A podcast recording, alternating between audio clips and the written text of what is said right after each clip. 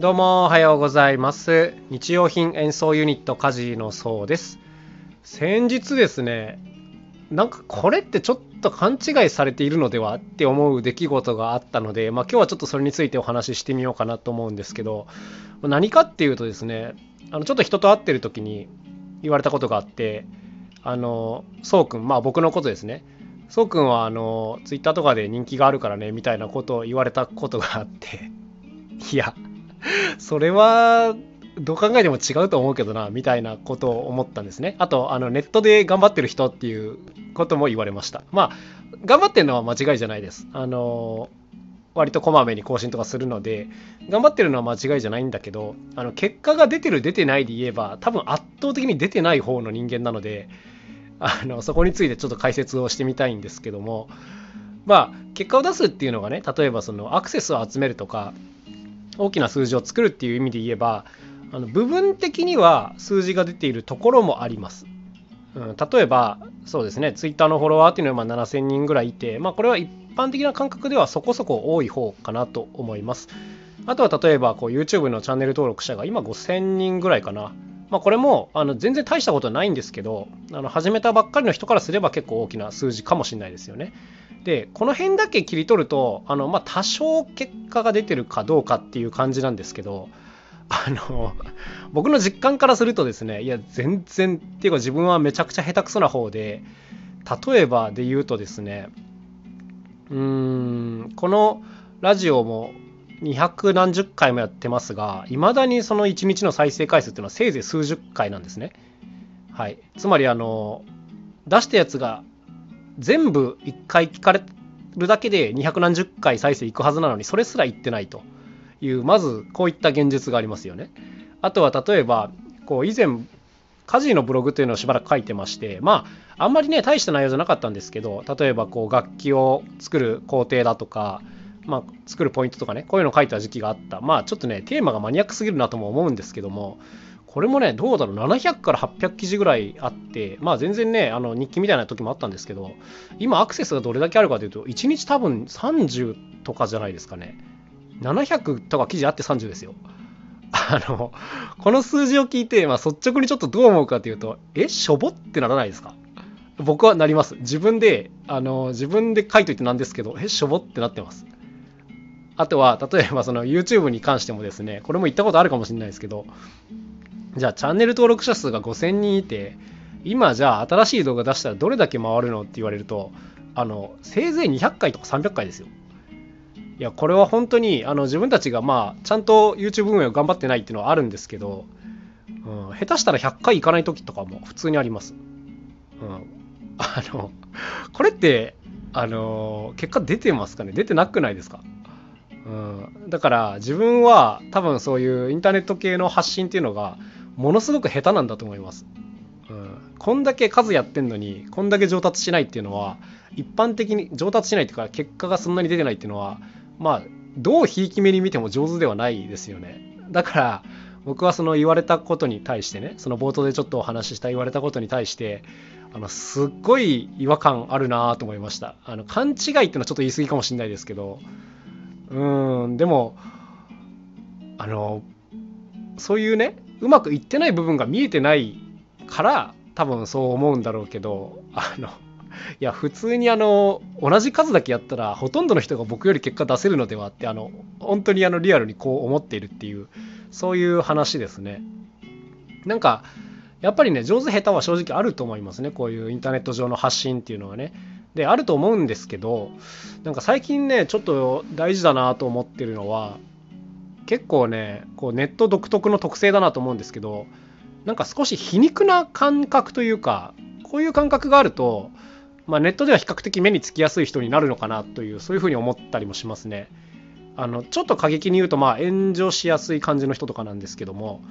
っていうのはねあの僕まあまああの穏やかな方の性格だなと思うんですけどこういう人間の発信ってあの割とこう毒にも薬にもならないみたいなことになりがちなんですよ。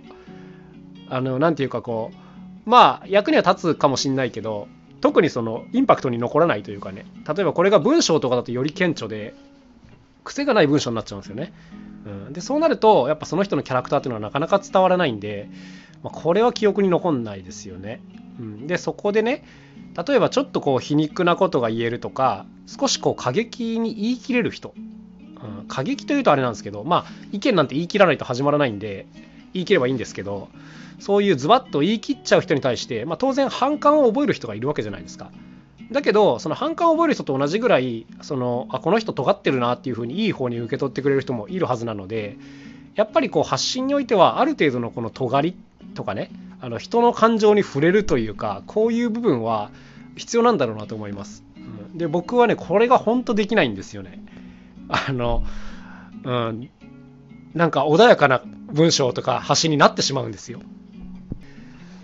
だからねこう分かってるんだけどなかなかやれないんだよなっていう感じなんですよね。なんかこう発信のキャラクターを作り始めちゃうともうちょっと上手に続けていけなくなっちゃいそうな感じがあってですねまあいつもあの割とストレートに自分の思ってることとかそのまま書くんですけど、まあ、それが割とあの毒にも薬にもならないっていう感じになっちゃってるなっていうのはね自分で分かってますこれは。分かってるんですがまあどっちかというとこの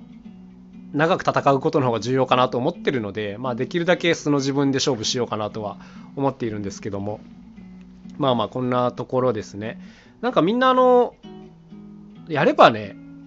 上手か下手かって多分分かると思うんですけどあの僕からするとその僕に対して頑張ってますよねとかあのなんか人気ですよねみたいに言ってくる人ってほとんどあのやってない人の場合が多いなっていう感じでいややれば分かるよすぐそんなん。あの僕と同じ数だけやれば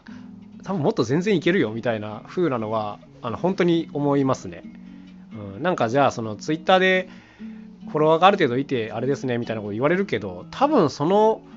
その時とか頑張ってた時1年で動画200本以上出してると思います、うん、こんだけやってその数字しか言ってないのって僕はちょっと思っちゃってるぐらいなんで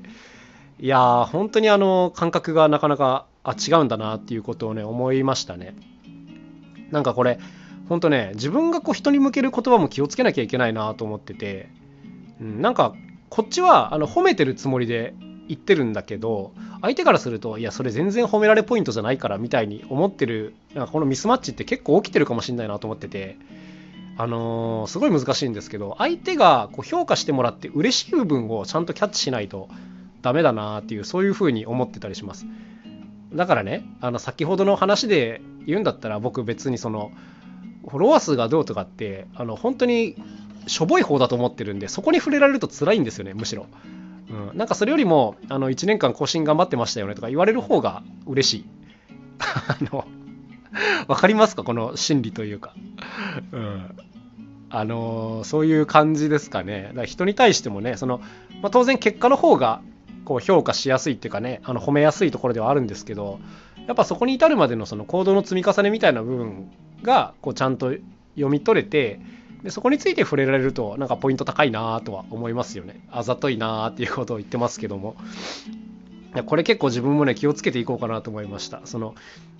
例えば会いたかった人に初めて会った時にだからその人が出した結果ばっかりこう触れるっていうのはねやっぱこうあんまり本質的じゃねえなっていうことをね思いますのでだからその人が日々こう言ってることだとかねあの何を大事にしてるのかとか、まあ、そういう部分を汲み取らないとやっぱなんか本当の意味で相手が心開けないよなっていうことはねよく感じます。うん、まあなんかね参考になれば幸いなんですけどもまあやっぱ見えやすい部分ばっかりじゃなくてなんか見えにくい部分を見に行く行動っていうのが大事かなっていうそういうお話でございました。はいまああのあの人を褒めるのはいいことだと思いますけどねいいことだと思うんですけどこう